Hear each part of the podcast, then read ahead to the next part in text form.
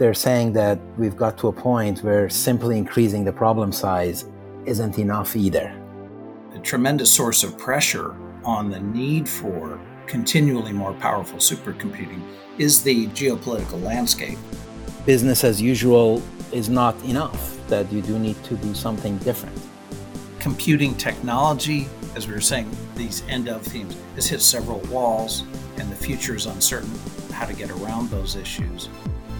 From OrionX in association with Inside HPC, this is the At HPC podcast. Join Shaheen Khan and Doug Black as they discuss supercomputing technologies and the applications, markets, and policies that shape them. Thank you for being with us.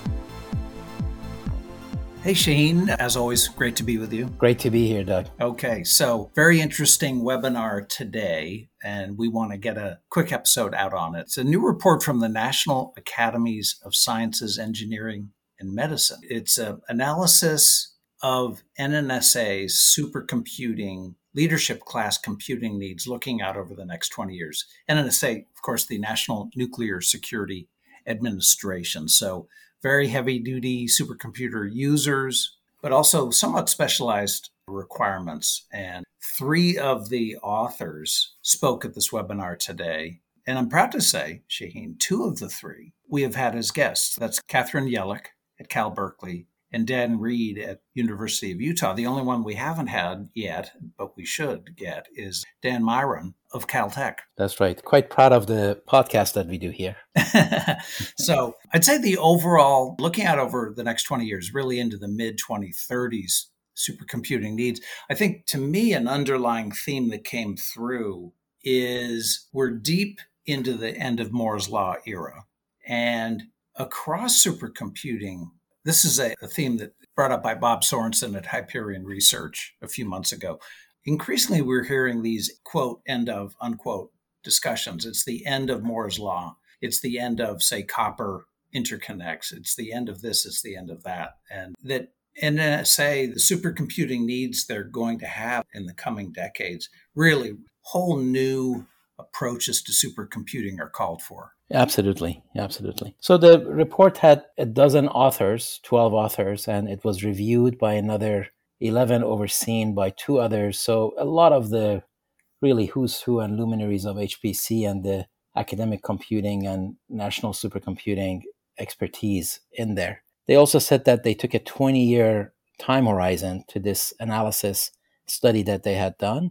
And a lot of what they are promoting and recommending are relevant to the rest of the supercomputing market. They are very much similar to a lot of what we have been hearing over the past couple of years. And this, I thought, was a very crisp rendition of all of that. It was really to the point and captured a lot of things. Like you said, Doug, because this was for the NNSA and they have certain special requirements, just kind of nuclear security and stewardship, that's a little bit different than what others might do, but by and large, it's very aligned. Okay. So they had one particular slide we thought was quite interesting. It's sort of let's take stock of where we are right now. How did we get here? Right. And they certainly emphasized that, as our friend Addison Snell would say, science never ends. and with that, computing demand continues to grow. It's just insatiable and relentless pressure to meet future computing demands. And as more compute power becomes available, whole new workloads will be created. But certainly, compute demand continuing to grow is a huge theme. Computing technology, as we were saying, these end of themes, has hit several walls, and the future is uncertain how to get around those issues. Let's see, there's limited benefits of additional weak scaling. And Shaheen, can you help me on, on weak scaling? It's a term I never can quite keep in my head. Well, I I never really liked that terminology. Sorry for those who like it. Mm. But weak scaling is when you increase the size of the problem to take advantage of additional resources that you have available to you rather than keep the problem size fixed and try to reduce the time that it takes more and more and more.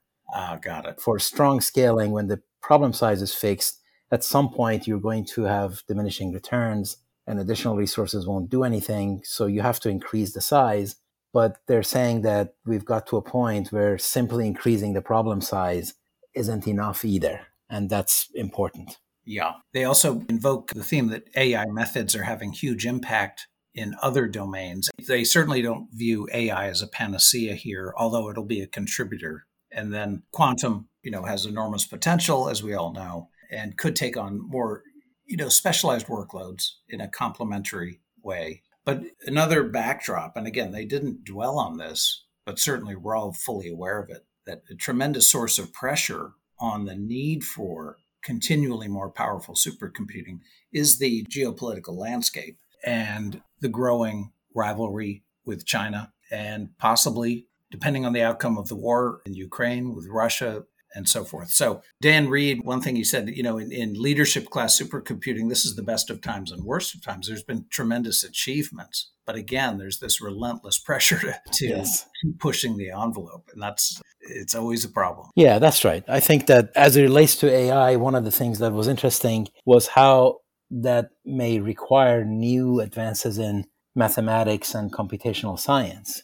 And we've talked a little bit about that when Jack Dongarra was a guest and when Rick Stevens was a guest. They both talked about new methodologies and new algorithms that they were pursuing. The surrogate model that Rick mentioned, some of the new linear algebra strategies that Jack and team were pursuing are all kind of indication of how new methodologies are emerging that are faster and just as accurate.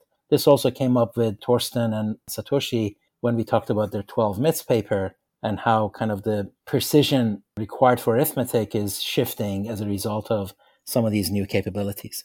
Yeah. Should we look at some of their recommendations, maybe in abbreviated form? Because again, I think we're pretty familiar with a lot of these themes and how it all plays out, of course, is the key. Yeah. Let me mention what I summarize the recommendations as. I hopefully I got them right.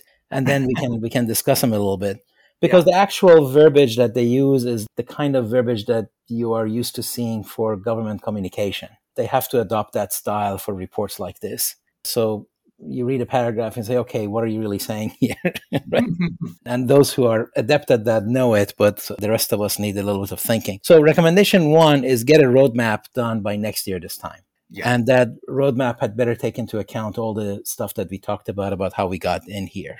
Second, pursue unconventional, radical approaches for applied math and computer science and computational science, really as a result of the impact of AI and quantum computing. Both of them are pointing to novel algorithms that have yet to be devised and are being pursued. Recommendation number three is workforce, that it is already difficult for government bodies and entities to attract expertise because they're competing with hyperscalers, they're competing with technology providers who have all discovered the joys of having HPC staff in their ranks and they are buying them. So we need to do that. That was one part of it. And the second part was with all of this geopolitical uncertainty, access to international workforce now has complexity. So those are the three get a roadmap, pursue on convention, and fix workforce recruitment. Yeah, and I don't know if you have any views on a, a 20 year roadmap. I mean, roadmap is, I think, obviously the longer the time period we're talking about, the less it's likely to be executed. I would assume it would build in all sorts of means of shifting focus, shifting strategy as they go along. But it's a good exercise to go through. It's good to bring focus to the efforts of these large organizations. But again, there would need to be flexibility built into those planning. Yeah, definitely. You know, 20 years is a really good time horizon because a lot of what's brewing right now is likely to either mature to usability or we learn enough about them to pursue some other thing and pivot. And of course, new things are going to come about. But quantum computing, just our last episode with Keren Bergman, we talked about silicon photonics, AI approaches with mixed precision arithmetic, and all of those are liable to achieve maturity well within that period. So it's a good time horizon. Yeah, and certainly in talking with somebody like, well, there's no one like Rick Stevens, but in talking with Rick Stevens, that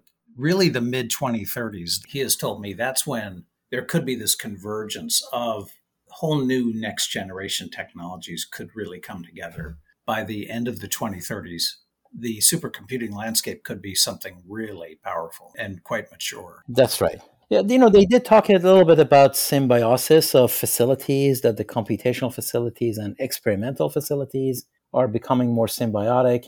We've also talked about that in our podcast about how everything wants to be a computer and all these instruments want to be also a computer and an AI enabled computer. That may or may not be relevant entirely to the NNSA, but it is to a lot of other HPC sites that rely on experimental instruments in a big way. That highlights the integration of the whole edge to cloud as a single entity that you raised that doesn't get a lot of attention in this particular report, at least not highlighted in the presentation. And that is probably a lot more important for the rest of the HPC market. This notion of the integrated research infrastructure, is that what you're referring to? That is correct, yes. That, that's also a taxonomy I have read.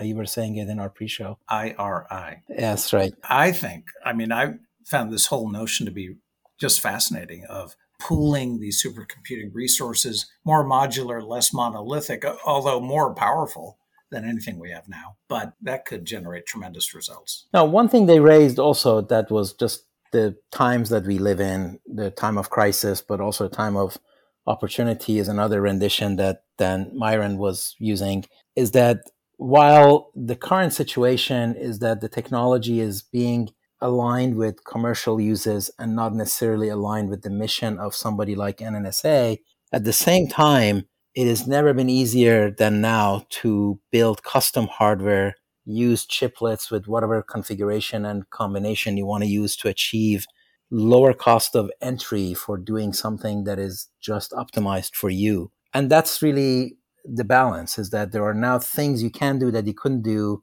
there are things that are moving on that are not exactly aligned, and that you have to adapt and change to take advantage of the new possibilities. Yes. Excellent. Okay, so what would be your overall takeaway? I thought overall this was a, a, very strong visionary exercise. I mean, the three presenters led by Kathy Yelick, really impressive. You get the sense that this ship is being guided by very smart people who really know what they know what they're talking about. They also fully appreciate the challenges ahead. I think the recommendation is right on that business as usual is not enough, that you do need to do something different. And as everybody who knows me knows, one of my favorite quotes is that when things change, they're not the same anymore.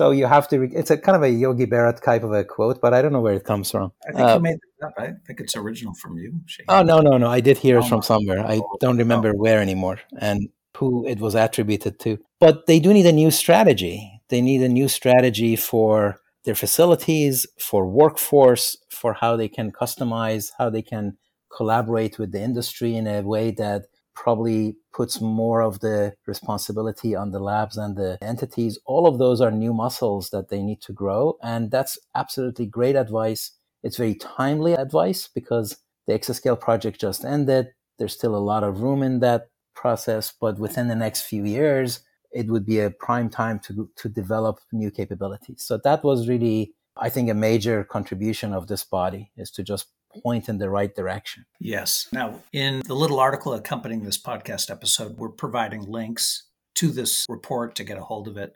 We recommend everyone take a look at it. Absolutely. It's if I'm not mistaken, it's like 75 pages. So you could have it in a short afternoon. How long is the executive summary, Shaheen? That might be helpful. Uh, no, the executive summary is pretty short. I think you can read can read the you know preface. It's just a couple of pages. There we go. All right. Well, great to be with you again, and look forward to our next chat. Excellent. Thank you very much, Doug. Thanks for listening, everybody. That's it for this episode of the At HPC podcast. Every episode is featured on InsideHPC.com and posted on OrionX.net. Use the comment section or tweet us with any questions or to propose topics of discussion. If you like the show, rate and review it on Apple Podcasts or wherever you listen.